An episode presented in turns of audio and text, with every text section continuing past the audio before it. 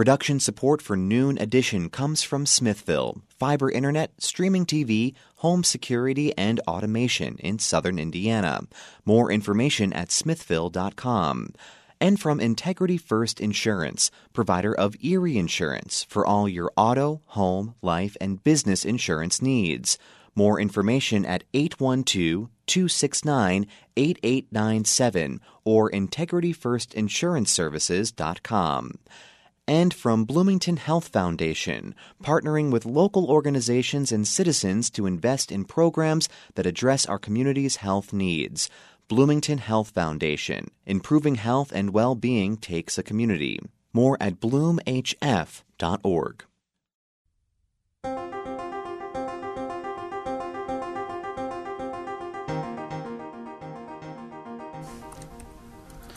Welcome to Noon Edition on WFIU. I'm your host, Bob Zaltsberg, joined with uh, my co host, Sarah Whitmire. Today we're talking with our guests about spring gardening, and we are back in the studio. First time in two years that we've been able to do this show in the studio, so uh, there are more ways to get in touch with us today. If you want to get in touch with us, you'll be talking with Talia Halliday, who's the owner of Gather and Oak and Amy Thompson, who is a Purdue Extension, Monroe County, and a master gardener. And we're going to be uh, available to you on Twitter at Noon Edition, as we have been for the last two years, and also news at publicmedia.org. And if you want to call us today, you can call us at 812 855 0811 or you can call us at 877 285 9348. We're going to start taking calls probably in about 10, 10 or 15 minutes, but please give us a call. Um, the gardening show is usually one of our more popular ones, so we're really happy to be back in the studio talking about gardening. So let's uh, go ahead. I want to start with, with Amy first, Amy Thompson, Purdue Extension um, office in Monroe County gardening, it's April 1st, it's cold outside. What should people be doing right now? Well, um, it is a little chilly outside, um, but there are several things that people could be doing in the garden. Garden one is, of course, uh, making a plan for their planting for the season. There are some things that you can actually put in the ground now, um, such as peas and potatoes, um, cabbage, kale, things that can tolerate cold temperatures. Um, our average frost free date uh, in this part of Indiana is the middle of April, so people would certainly want to avoid putting out anything that uh, can't tolerate cold temperatures. So things like tomatoes and peppers, even though they will likely be available in stores soon. Um, too early for that. Um, but there is quite a bit you can be doing. You can always be doing garden uh, bed prep as well. Um, adding organic matter is a great thing to do for your garden. Lots of benefits, including um, providing sites for nutrients to hang out and uh, increasing your soil's moisture holding capacity. Um, but I would caution uh, that uh, don't want anybody to get in the garden when the soil is too wet. Um, that ends up with compacted soil, and you'll spend a long trying, time trying to overcome that if you happen to. I'm going to ask you in, in just a minute. I want to bring Talia on first, but I'm going to ask you about growing grass. I've got a very specific question. All right. Uh, Talia, you're the owner of Gather and Oak, and Oak is a, a store that sells houseplants, right? Yeah, yeah. We sell mostly tropical indoor houseplants. Yeah. So, what's the uh, what's the key to to uh, growing the kind of plants that you sell? You know, we have a lot of different kinds of plants in the store. And in fact, I was talking to someone earlier because she was like, um, "I'm not a, I don't have a green thumb. I kill every succulent." And I always tell them like, succulents is not where to start. Uh, so um, don't think that you're not a plant person just because you kill a succulent. So we have everything from succulents, which I find to be harder, um, to larger, um, you know, larger plants that you might have in an office like this, cactus, pothos. I mean, we just have a little bit of everything for every kind of houseplant mm-hmm. person. Yeah, what are your favorites?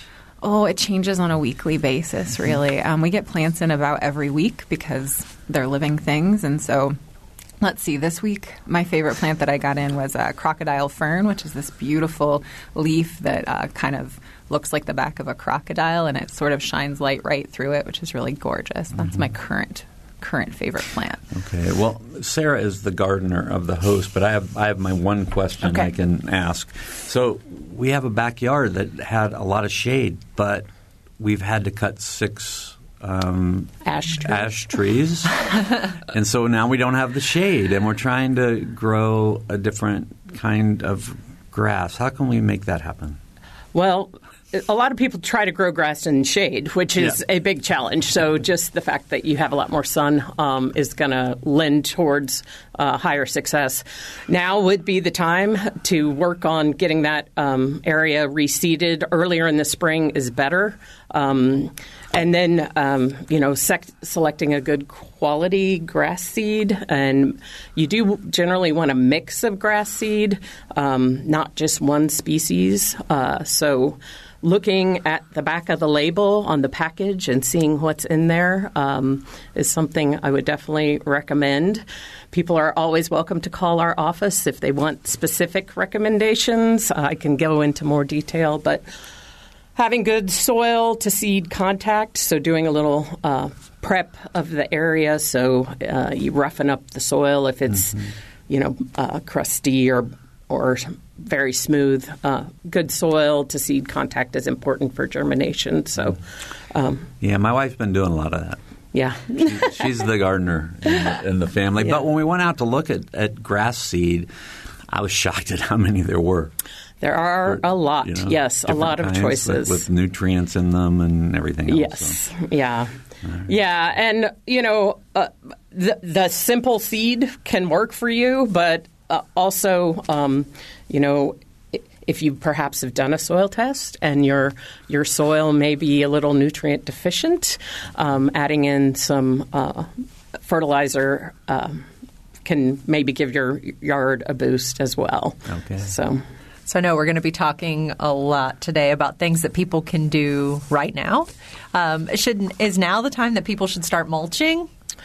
Uh, mulching your perennial beds and around your trees so that they don't get weed whacker blight and that kind of thing. Um, Weed whacker blight. Oh, well, when you have people who are running your weed whacker around trees and aren't particularly careful, Oh, okay. they, they, they can damage the trees uh, or shrubs, and that becomes a portal for pathogens. Um, and or insects also are attracted to wounds, so you can cause other problems. So, Yes, mulching around trees is a great thing. Um, one of the most common problems I see on the landscape is too much mulch. However, uh, you know the vol- the term volcano mulching. Uh, first of all, you want mulch to be a donut, so you want to uh, leave the very base of the plant not mulched, um, and then really three inches. That's plenty of mulch. Don't don't go any higher. Air exchange between the root system is important, and you don't want to pile a foot of mulch around things and limit that air exchange or, or water infiltration. So. do you have to do that every year? Well, the mulch will degrade over time, and uh, you don't necessarily have to do it every year. There's benefits to doing it, um, like retaining moisture in the middle of the summer, suppressing weeds. But um, the aesthetics of it, people generally like to do it on an annual basis. So. I have one more mulching question, Bob. Um, I'm I'm curious as someone who has loads of old mulch, like it, it accumulates year after year. Is there ever a point where you should just You take could- that out? You don't really need to take it out, but that might be a point where you decide not to add any more if you have already a but high. I still have weeds. Yeah, well, weeds are not a perfect, or mulch is not a perfect solution to weeds. You're always going to have weeds because weed seed moves around on air currents and lands on the top of mulch. Um, so I would, I would probably pull it back a little and maybe refresh it, but that doesn't mean it's going to solve all your weed problems. Should you put down newspaper or something? You could. refresh you so could don't do newspaper or cardboard. We landscape fabric is sort of a pain. I would Oh avoid gosh, doing yes. that. Yeah, uh, but yeah, something that will degrade um, and is organic matter. Would- Okay, Yep. yeah. Yep. All right, we're back in the studio today, so we're taking your phone calls 812 855 0811, 877 285 9348 from outside of the Bloomington calling area. We're talking about gardening, usually uh, one of our favorite shows of the year when we've been able to do it live. We have Talia Halliday from Gather and Oak with us, and we also have Amy Thompson, Purdue Extension, Monroe County. Talia, with with house plants, um, do you have plants that are indoor, outdoor in your? No, most shop? of the house plants we have are, are very much considered tropical house plants. So they're not native to uh, you know here in in Indiana. Mm-hmm. Um, so we do have a lot of people move them out to their porches. Probably, I would say late May to early June, and then they move them back in depending on the weather in Mm-hmm. early October. Um, but yeah, they're really. See, I was surprised to hear you say that April, mid-April is sort of our last frost date because I've always said Mother's Day. So well, it's the average. Yeah. the average. So it's 50-50. Yeah. Mother's Day or Kentucky Derby Day is generally considered the, the fly-free. Uh, yeah. Right, which is so long from now. Um, but yeah, so we definitely we put you know everyone puts their Boston ferns out on their front porch or their you know their big house plants, um, and then but you have to bring them in you know come October or November, and then that's always a big challenge as well because you need to check all those plants for any bugs that you might be bringing in once you do bring them in. Um, and then for me, I always accumulate more plants over the course of you know June through October, and I'm like, wait, where do I put all these plants that I put on my porch? So. Yeah, so they're not necessarily indoor outdoor, but they can definitely um, accentuate your patio or deck if you want to add a few out Gotcha. there. Okay, so the the biggest problems with bringing those in are, are what you said. I know we've we've had a few like that. So having searching for bugs and making sure that is there anything else you have to do with the soil or anything? Is there any any difference when you bring them back into the you know a different atmosphere? No, not necessarily. And in, in fact, when you are bringing them in in October and November, you don't really want to repot. We always tell everybody to wait to repot anything until the spring. So this is the time of year where you can sort of repot all of your houseplants that you've had inside over the winter, if you want to. Um, not every plant needs to be repotted every spring, but this is the time when we would advise it. But definitely not in October and November uh, when you're when you're bringing them back in. I would spray them all down with like your hose, with any kind of anti-insect or insect insecticide. Um, you know, just make sure that you're not bringing in a ton of pests. a crazy question about air plants. These seem to be all the rage. Um, and ignorantly, perhaps, I thought you get an air plant and you don't need to do anything. It's an air plant. It somehow is magic and gets its energy from the air. But I, I definitely did not take care of them and they died. A lot of people they look artificial, right? Like they don't look real, so they look like decor, and so that you can ignore them. But the thing about air plants is they just don't want soil. They still need the other things. Like what are the three things that every plant needs? Dirt. This one doesn't. Yeah. Sun and water. So air plants still need sun and water. Um, so yeah, definitely don't ignore them. Um, and in my experience, air plants need a little bit more water than you would expect because you, sort of think of them as more along the cactus succulent route, so they might not need as much water. But we usually soak our air plants at least once or twice a week, um, depending on how much sun they get.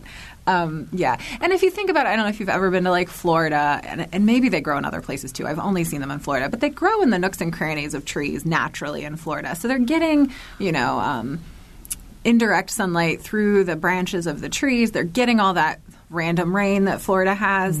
Um, so we have to try to do that in our homes too. So you actually dunk them in water? What do you do? That's what I do. So Okay. anything, if we just have a bunch of air plants sitting out on the table, we put them in like uh, we fill up our sink. We put them in the water, let them soak for two to three minutes, then pull them out, and they have that like not a root ball, but kind of like shake them out so that the water doesn't like gather down in their Yeah. stuff, and then and then set them aside. If they're in a terrarium, like a mm-hmm. glass terrarium, which is also how we sell them, I don't like to pull them in and out because that's sort of hurting their leaves. So we do spray them with like a, just a spritzer, and again, like maybe three or four times, and then you're creating an environment with humidity and everything else in that little tiny terrarium too. I, I had the terrariums and all of the air plants, but I thought I could keep them in the box they came in until I was ready to do something with them. Oh. Yeah, they didn't like that. They were brown when I got them out. Yeah, they don't activate by the sunlight. They just activate by being alive all the time. yeah, well, it, it didn't work. We're starting to get a few phone calls. So uh, we our first one, and I want to tell our our um, our audience out there, we it would be good if you could be ready with your name and also a concise version of your question. We're uh, you know we're we're easing back into this in studio show, and our producer will feed the questions to us, and we will then ask them. Gracia Valiant called, and uh, she had a question about the black cloth to use to cut down on weeds. And you know, can what can she plant? What can she do to plant under that? That's what the question says to me. Is it? Um, I mean, you, you've already planted, right? When you So typically, yes, you would place your perennials. Uh, well, you'd have a bed. You would lay down your landscape cloth. You place your perennials, and then you would mulch around that. Um, so then, if you want to add new plants, you are digging through the, that landscape cloth to add new plants and creating holes in the landscape cloth. And if you put it down there for weeds, you know, that's more places for weeds to come up. So, uh, you know, if it's a big problem and you're ready to take on the job, taking it out, pulling out landscape cloth, um, you know, people do that because it does become a sort of a pain. So I have to apologize. Gracia's on the air, so we Oh. she can ask you her question Okay. herself. Yeah. Not sure if I answered it, but go ahead. Well, in a way, I figured that out, but it's I inherited it and I don't like it. Um, um, and it's starting to come apart. I don't know how long it's been down there on the you know on the two or three years at least. So I'm not sure I want to pull it up. But so cutting through it is the best. Like my my poor daffodils are in clumps because they can't move anywhere. They're just confined by the hole that they were planted in. So I guess I just cut through it. And um, do I need to mulch under it at all? Because the soil's really awful under it. Uh, well, you might, you know, when you're planting new plants, you know, you might bi- dig a bigger hole, and yes, you would be digging through that landscape cloth. Potentially Okay. amend the hole with um, compost just to Okay. increase that. Increase the good qualities of the soil that you have there, um, and then yes, plant into that hole, and then mulch around the plant. And uh, you know, uh, there is no good way part of the problem with landscape cloth is that, that it does not biodegrade in any time frame that I'm aware of. Um, so as pieces sort of present themselves, you may you might go ahead and rip them out. Um, you know, not necessarily turn over your whole bed and rip them out, but as you're making modifications, um, go ahead and pull pieces out. Okay. Thank you. I don't know. I, it's just not, I don't like it, but there it is. But Yeah. Thank you. I appreciate your help. No problem. Go ahead, Bob. All right, I was just going to give our numbers again. Um, we have uh, plenty of room. We can we can take your calls 812-855-0811 or 877-285-9348. You can also send us your questions to news at indianapublicmedia.org or you can follow us uh, on Twitter at Noon Edition. So, Talia, when we're talking a little bit about um, soil mulching for outdoors, but what about for indoors? If you're saying now is the time to, to replant our house plant? So everyone has a different sort of way they go about uh, potting their indoor plants. Uh, we are. I, won't do it as a call to action, but we have a certain kind of uh, mix, uh, right, that we sell in the store. Um, and we recommend that. But you can also make your own mix of, of soil, and you mix things like perlite or charcoal, and you can mix leca. They're all different things you can mix in to create your own potting soil mix. And I think it's it's up to you a and how much work you want to put in it and b what you're planting. Like if you're planting a succulent or something or a cactus or something like that you want cactus mix right? If you're planting something like um, uh, a calathea that wants more moist soil, you're gonna you know want something that's gonna hold moisture in. You know, just really to, if you're pla- if you're planting something that wants to dry out more, you want more orchid bark in it. It just really depends on on um, what you're planting. Um, I tend to not replant my plants because I don't like to mess with them. Like they don't get replanted in Indonesia when they're growing in the rainforest. Like that's just where they grow and that's always what I tell people. Until the roots start coming out of their nursery pots, I tend to not not repot my plants. But it really just depends on what this is where I talk about, you know, COVID and houseplants and what people have really come to like and what they need for their mental health. Like some people really need to pay attention to their plants, right? And they want to repot everything and they want to remix a new soil. And that's great. If that's what serves you, that's wonderful. For me, uh, I just like to watch them grow and let them do their thing. That's where my catharsis comes in. So it really just depends on what you want to do. I'm going to follow up on that because I had a general question about COVID and houseplants. I mean, every, COVID's changed everything, right? How much has it changed what people are thinking about with houseplants? Well, I mean, our industry, I, I started to open oak before I knew COVID was a thing, right? Um, we we uh, in, two ni- in 2019, uh, houseplants were our number one bestseller at Gather, and that's why in January 2020, I was like, I'm going to open a houseplant store. And then we were slated to open in March, and COVID hit. And so um, I know from just trying to uh, get inventory into my store that the garden industry in general, which unfortunately and fortunately we're really lumped into the garden industry, even though I think they're completely separate, because people often come into me for garden help, and I'm like, I have no idea, which is why I'm so excited that you're here so I can listen to all these things. Um, but we, the garden industry in general, including houseplants, was up over 75 percent. Um, wow. Like in the like they haven't seen something like this since the 70s um, because people were at home you know, so they're creating not only home offices but also gardening for the first time maybe ever. And so we saw a huge influx of people buying houseplants and gardening and patio furniture and all kinds of things. So it really affected us in a good way. We have no idea what 2022 is going to hold for us now. Um, but we you know now we have all these new plant people that are out there and now they have literally hundreds of plants to take care of. And we see some of those people falling off the wagon and they're like i got to go back to work. You got to get rid of these plants. But then we see a lot of people that we've really like welcomed into the fold and like now you're a new house plant person and we welcome you. So amy same question for you. I mean have you seen big changes? Oh you know gardening just exploded. Uh, at 2020, the seed shortages because everybody was mm-hmm. was you know growing their own food, starting gardens. Um, just interest in it has gone off the charts, and I think that continues. I do think there's a big mental health component to. Growing your own food, being in control, although Mother Nature's really in control, but in control of uh, of something in your life when everything else is sort of going on, and just getting your hands in dirt is such a great feeling too. Um, but yeah, garden gardening interest is just amazing, and I'm happy about that. It's a wonderful wonderful thing to, for people to invest in. So. All right, we have we have a caller. Andrew is on the line with a question about some water. Andrew. Hi. Hey, go ahead. Okay. Uh, I was just wondering, I steam vegetables fairly often, and I'm wondering, can you use that water, obviously after it's cooled and assuming you don't put any salt in it, either on house plants or outside plants? It seems, you know, why waste it if it's good for something? Uh, I would say if it's safe for you to eat, um, and like you said, no salt or crazy seasonings or yeah, anything. No. Um, once it's cooled, it would be fine. And there's probably a small nutrient. Um, yeah, that's what I was um, wondering. Yeah, nutrient um, quantity that's passed on there. So I don't see any issues with that. Um, I wouldn't be steaming all kinds of other things and watering it necessarily, but if it's safe, if safe for human consumption, the water should be safe as well. Yeah.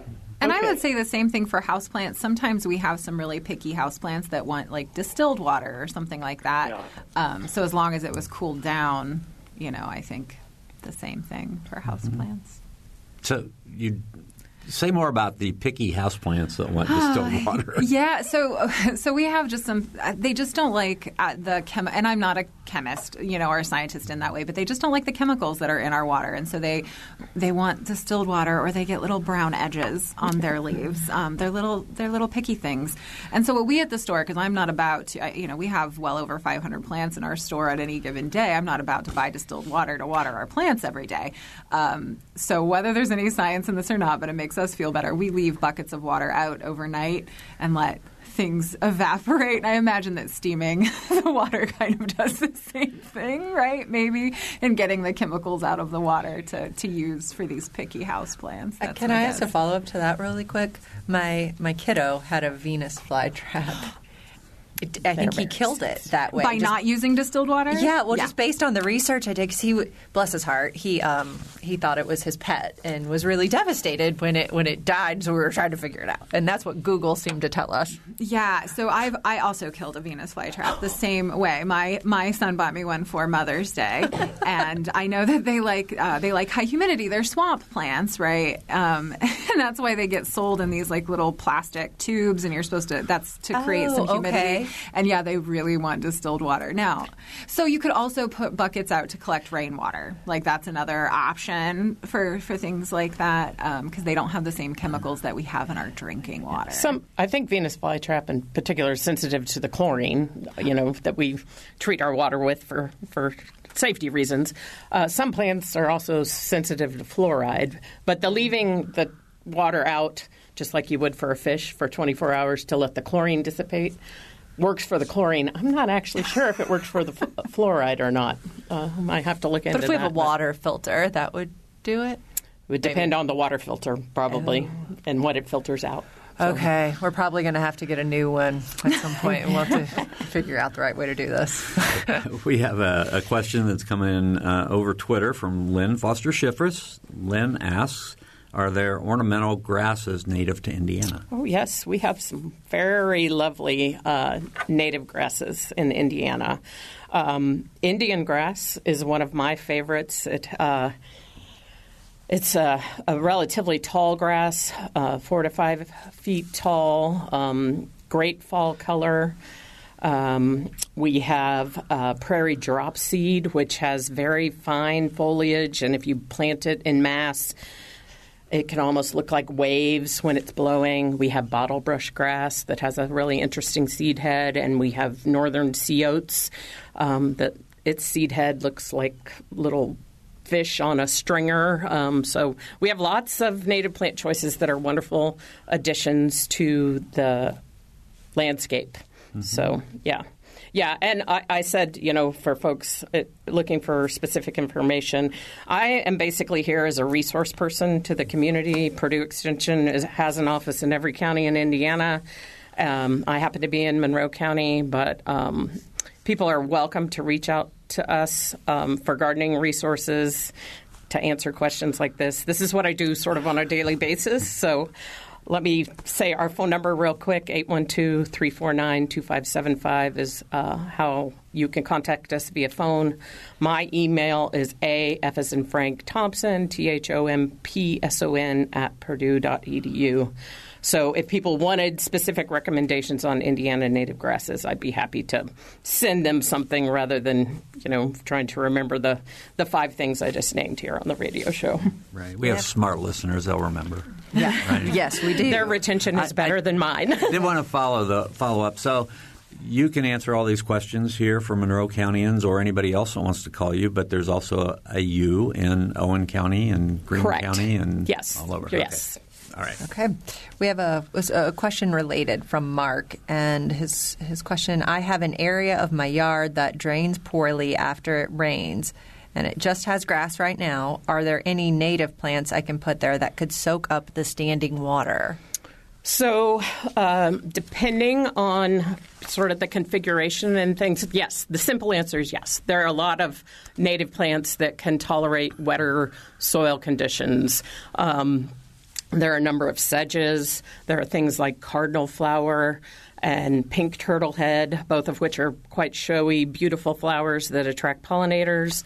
Um, there's things like buttonbush, which is a small shrub that um, also attracts beautiful butterflies. So there's lots of options. And he might consider, like I said, depending on the configuration, putting in a rain garden, uh, which are areas that sort of allow um, water to infiltrate slowly, sort of can prevent the ponding that can occur in some areas. So it would depend on his particular situation if that would work for him. But rain gardens are a good way um, to keep water uh, out of our storm sewers and on our property, and still allow to us to incorporate lots of different plants that um, you know serve all kinds of ecosystem functions. So. When you're talking about some of these native plants, like uh, many of these you mentioned, I've never, I've never heard of. Are, there, are those the kind of things that you can just go to Mays or Lowe's or somewhere and, Um, and get easily?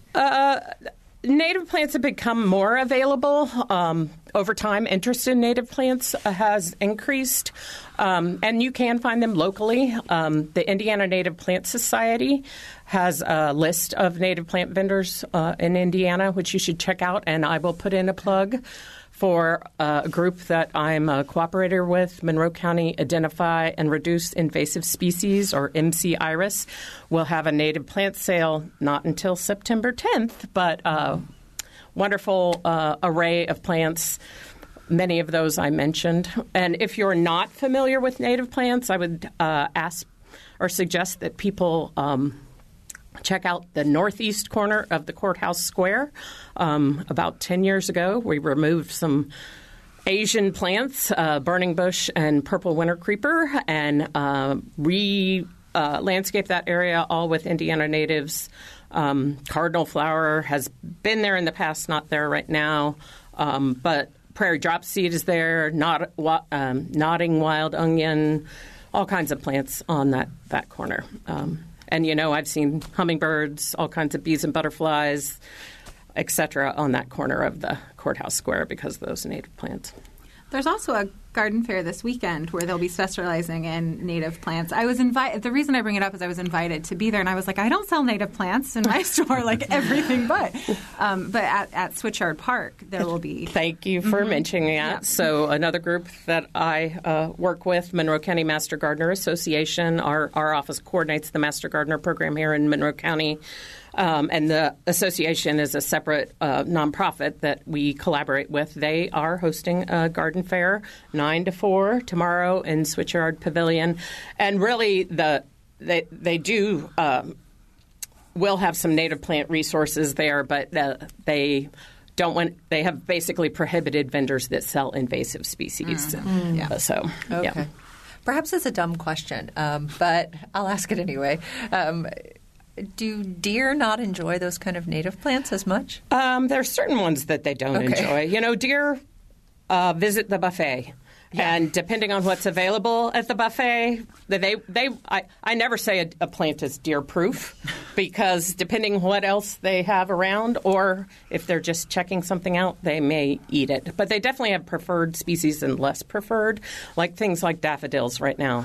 You know, our daffodil bulbs are blooming in the spring. They deer deer don't eat them. So there are things that deer really avoid, um, but uh, native plants get browsed by deer, but many of our non-native ornamentals do as well. So There's really no difference in it. I wouldn't I wouldn't say Yeah. I, I, if people are looking for a, a list of deer-resistant plants, again I can help them out with that. But um, nothing is deer-proof for sure. Yeah, Yeah. yeah. So this is our first show back in the studio in over two years, and we're talking about gardening. I should say we are all socially distanced. That's Yeah. a good thing. We have uh, 20 minutes to go, so if you have your questions about gardening this spring, uh, we have two guests with us. Talia Holliday is the owner of Gather and Oak, and she specializes in houseplants. And Amy Thompson is with Purdue Extension, Monroe County. You can call us at 812-855-0811 or 877-285-9348. You can also find us on Twitter at Noon Edition, and you can send us email to news at indianapublicmedia.org. We've had a couple of call or a couple of questions sent to us by through our producers. Uh, one, these are both for Talia about houseplants. Sh- should you or can you compost at all for houseplants? Uh, oh, that's an interesting question. Um, I've always used my compost just for the garden. Um, I have. You can sometimes. I think you want to be a little more careful. Um, like I've heard that people can use uh, coffee grounds for their houseplants as sort of like a fertilizer, and then also. Um, crunched up eggshells, and I think that that really helps. Otherwise, I don't really know that composting for your houseplants does a whole lot of good because you're when you compost in your garden, you're sort of adding to this larger mound of dirt, right? And you're pushing, you're you know, you're you're moving the the soil around. But with houseplants, you're not really doing that as much. So I don't know that I would recommend that. Um, but I don't know for sure. All right. Well, here's another houseplant question. Any houseplants that you should absolutely not plant in the ground or dump outside because they might be invasive? I mean, I don't know about houseplants that are invasive, but they're they're just not going to grow outside year round. They're just going to die. Um, like they'll, for the most part. Like I don't know. Sometimes we can get some succulents, like um, what are they, hens and chicks? Like you can get those to grow, and I think people consider those a house plant. Um, but here in Indiana, in our zone, um, I don't have any house plants that I would recommend uh, on putting outside. Not because they're invasive, but just because they will die. I will say, just to add to that, occasionally you'll see like topiaries with English ivy, uh, and English ivy is an invasive species. So um, there, there, there could potentially Yeah. be some. I would, I would be sad to see somebody dump their English ivy topiary outside and then it take off and cause a problem. So I would operate with caution. And those guys are resilient too. I hadn't even Yes. thought about. it. we don't carry things like that in the store.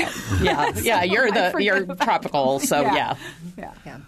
Um, we were talking about gardens at the beginning of the show. So, what is the difference between a raised bed for vegetables using the actual ground and um, which is better?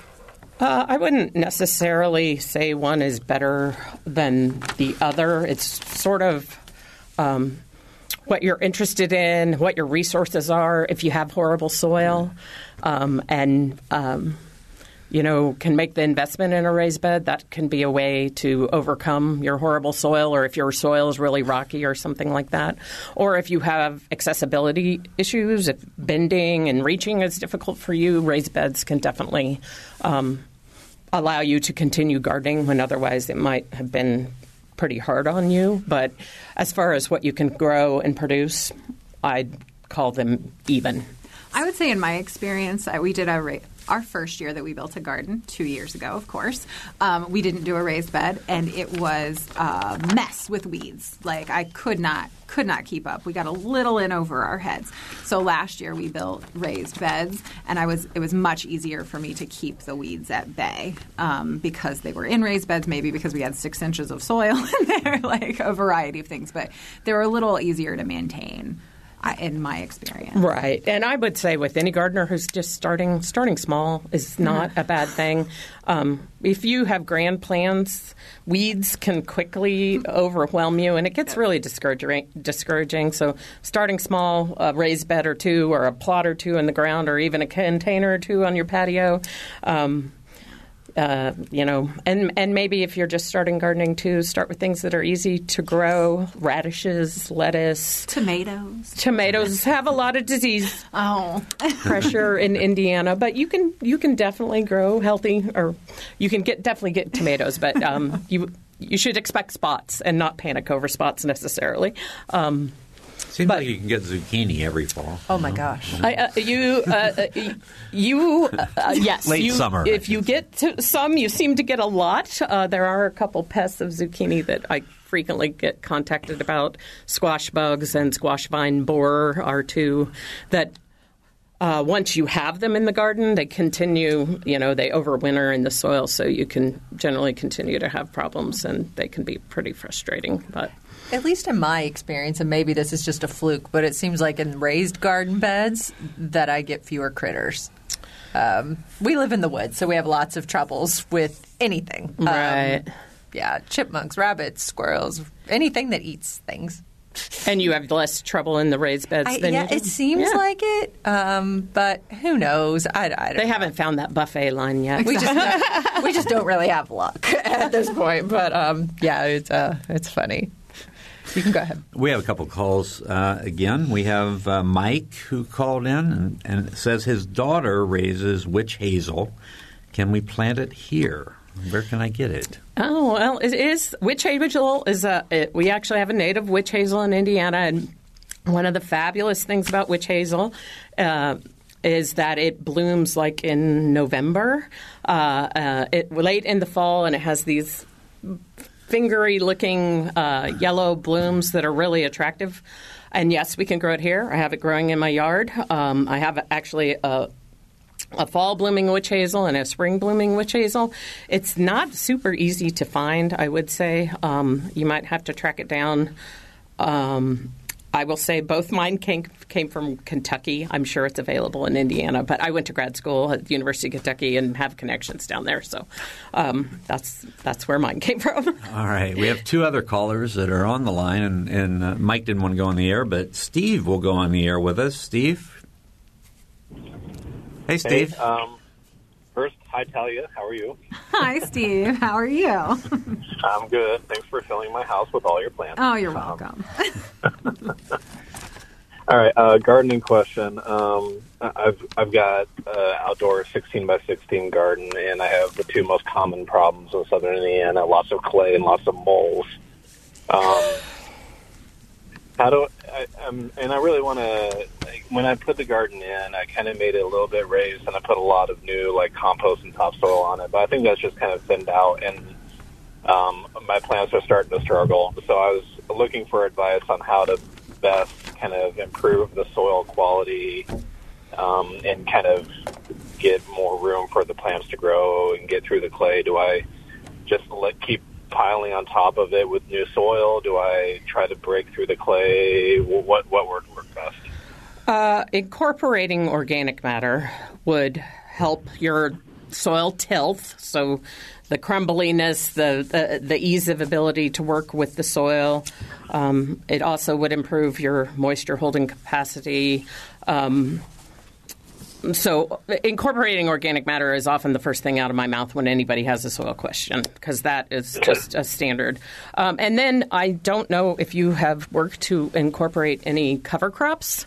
Um, but um, incorporating cover crops so that you have continual soil cover, and then um, you also have the roots of those cover crops working on, you know, breaking through that clay, and then you incorporate the organic matter from the cover crop once the cover crop is done growing, is uh, a good thing to do. Um, I would not necessarily plant a cover crop now, but as we move into the fall, um, you might consider one um, for the fall that would be killed by winter temperatures. And then you even you don't even necessarily have to incorporate the residue from a cover crop. It can actually sort of serve as a mulch and you can just plant right into the residue on the surface. So um, I, that those would be the two things I would recommend um, that's awesome. What's your favorite cover crop? Um, well, there are a number out there. Uh, one actually that you could try this summer, at least maybe on one bed, is buckwheat. Um, and I love buckwheat because it grows really fast, and it pollinators love it. And uh, you, as long as you mow it um, before it goes to seed, you don't have to worry about it popping up all over the place. So um, that would be a summer one, and then. Um, uh, there's a number of them out there. I would say reach out to me, and I'm happy to send you some resources on some other ones you might want to check out. All right, great. Thank you so much. Yep. Can right. I ask a question? The other thing he mentioned, moles. We always have to uh, ask the question about moles because it usually dominates our conversation. But anything new, we should know about moles and how to keep them out of your yard. We used to always hear, just get a cat. uh, nothing new, I would say. The two research based methods of controlling moles would be um, trapping and then the earthworm type baits that you can buy. Um, those have both been proven to be the most effective methods. Don't waste your money on ultrasonic devices. Don't put juicy fruit down the the mole tunnels. Don't uh, misuse a pesticide like mothballs, which are a pesticide, and put them in um, uh, the mole tunnels. Um, mole's number one food source is earthworms, so also don't think if you see a grub, I must get rid of the grubs uh, in order to get rid of all the moles. Moles love earthworms. That's their candy store. So um, if you have a grub problem, that's a different discussion. Um, uh, but um, yeah, moles are you know, even if you uh, uh, win the battle, you're going to lose the war. They're just, you know, they repopulate as soon as you move them off your property. so I, I live and let live with moles in my house, and I know that's really hard for some people to do, but that's the Do philosophy. you have a yard you mow? Oh yeah, yeah, So you're just constantly. yeah, mold? yeah, yeah. You could break a leg. Yeah. yeah, they're pushing up my brick pathway. Yeah. That's how like bad they've gotten in our yard. So I feel your pain. Yeah, it's the, one of the most common questions I get. Also, Yeah. yeah. All right, we have uh, Randy who's on the line now. Randy's got a question about uh, shrubs. Randy? Hello. Yes. Uh, first, I wanted to revisit uh, Gracia's question about landscape cloth, which they seem to sell a lot of, and people put it under their mulch. And as Gracia discovered, it takes uh, quite a bit of violence to remove it after after uh, that mulch is broken down, and you get a lot of little roots. So, unless you're planning to put it under uh, rocks, I would say use newspaper or, uh, cardboard. I Anyway, agree. My question is about uh, uh, it's, I guess a cedar shrub that has been here for it might have, might be 50 years. It's been here for the 20 plus years that I've been here and looking quite good until this year. It's about four feet tall and probably eight by 12 feet horizontally. And I just noticed that it's turning brown all over. It's, just, it's not the bright green it usually is. And I was wondering if anybody there knew what that was or if, if there's anything I can do about it. Um, uh, so I assume by cedar you mean a juniper species of shrub. Um, they do get a couple different uh, fungal diseases that potentially could be impacting um, the foliage. Uh, one of the first questions I ask uh, when people call about decline in plants is whether there's been any root disturbance or soil compaction um, that could be impacting the root system. Um, you know, any trenching or digging. Um, if there's been any application of chemicals of any sort that might have been impacting the plant. It's uh, diagnosing these kinds of problems is sort of like putting the puzzle together. So, um, off the top of my head, those are the things that come into mind. yeah, Um, none of those apply in this case. you would be welcome to email me uh, digital photos of the shrub, and I might be able to provide additional assistance in trying to figure out what's going on and perhaps some control measures that uh, could help manage the problem. And my email is a f as in Frank Thompson at purdue.edu. All right, thanks, Randy. Uh, we have a question from Scott that came over Twitter. Uh, I'm not going to be able to pronounce this. Have you had any experience using diatomation? Diatomaceous earth. Diatomaceous earth, yes, uh, for insect control. Um, uh, I have used diatomaceous earth as a um uh, parasite control on my chickens. Um, and the way what diatomaceous earth is is, it is dio, diatoms, which are itty bitty fossilized sea creatures, and um, they sell it in a bag. Um, the way it can impact insects is uh, crawling insects and things like slugs also crawl over it and their body gets abraded. Uh, so, like you scrape a knee and they basically dry out. You know, you're you're scraping your skin, which heals, but their exoskeleton doesn't necessarily heal. So the the insect will desiccate over time. Um, so it can be effective. That it's not effective for every insect because typically, you know, they have to crawl over and be exposed to the the diatoms enough to have their skin abraded. Um, and I would caution people: it, it is an organic problem product, and everybody thinks organic means completely safe. Diatomaceous earth is an inhalation hazard, so if you are utilizing it, you should wear a mask um, and avoid inhaling it. um, so it would depend on what insect you're trying to control, whether it would be effective or not. All right, we have three minutes to go. Can I ask a quick Iris question? Absolutely. Is now the time to break those up, or is that bad to do that now? You could do it now. Um, yeah, I, I might wait just a f- actually our crazy weather. I might wait just a little bit longer, um, just because they are going to desiccate a little bit when you move them, and the cold and desiccation at the same time might add a little stress. You're probably fine moving them now. It's just an abundance of caution. I might wait a couple couple months, yeah, or not months, weeks, yeah. Talia, what are the are there? I know there. Are, you said you have over 500 varieties of houseplants in your store. I mean, are there? What's the rage today? What's the what are the new things that people are are coming in to buy? So right now there's a there's a species of plant called peperomia, and there are about probably 20 different varieties of peperomia, and those tend to be really popular in our store for a variety of reasons, I think. But number one, when you come in our store, you'll see that each of the plants is labeled with the name, the price, obviously, how you water it, uh, how much sun it needs, and if it's toxic to animals or not. And that's the thing about peperomia. So many uh, plants that we have in our store are toxic to animals, but peperomia, as a general rule, are non-toxic to animals, and so we always uh, steer people toward those plants. Um, and then there's a variety of how they look. Some of them are big leafed, some people, some of them are small leaf, so they can sort of appeal to any aesthetic as well, which is why I think that they're really popular right now. And they've got some nice color to them as well, um, so it's not all just like a solid green. There's some like variegation in there. There's some reds and purples and things like that. A little something for everybody. All right. You all, you all said you couldn't predict what next year or what this year is going to look like after last year, but um, uh, do you think we're going to have a seed shortage? I mean, is No, should people I don't are think so. people okay? Yeah, uh, it- actually, last year. That, the, the first year was Was bad, but- yeah. Right, last year was pretty much normalized, so I don't an- anticipate a problem again. Yeah. I think for local business, we just don't know what 2022 is going to look like. Uh, Just in general, Right. Yeah.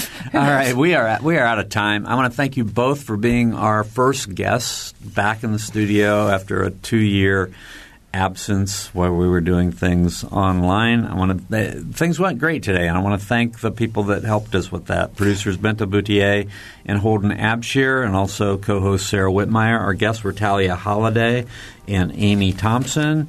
For engineer Mike Pashkash back in the driver's seat, I'm Bob Zaltsberg. Thanks for listening. Production support for Noon Edition comes from Smithville, fiber internet, streaming TV, home security, and automation in southern Indiana. More information at smithville.com. And from Integrity First Insurance, provider of Erie Insurance for all your auto, home, life, and business insurance needs. More information at 812 269 8897 or integrityfirstinsuranceservices.com and from Bloomington Health Foundation, partnering with local organizations and citizens to invest in programs that address our community's health needs. Bloomington Health Foundation, improving health and well being takes a community. More at bloomhf.org.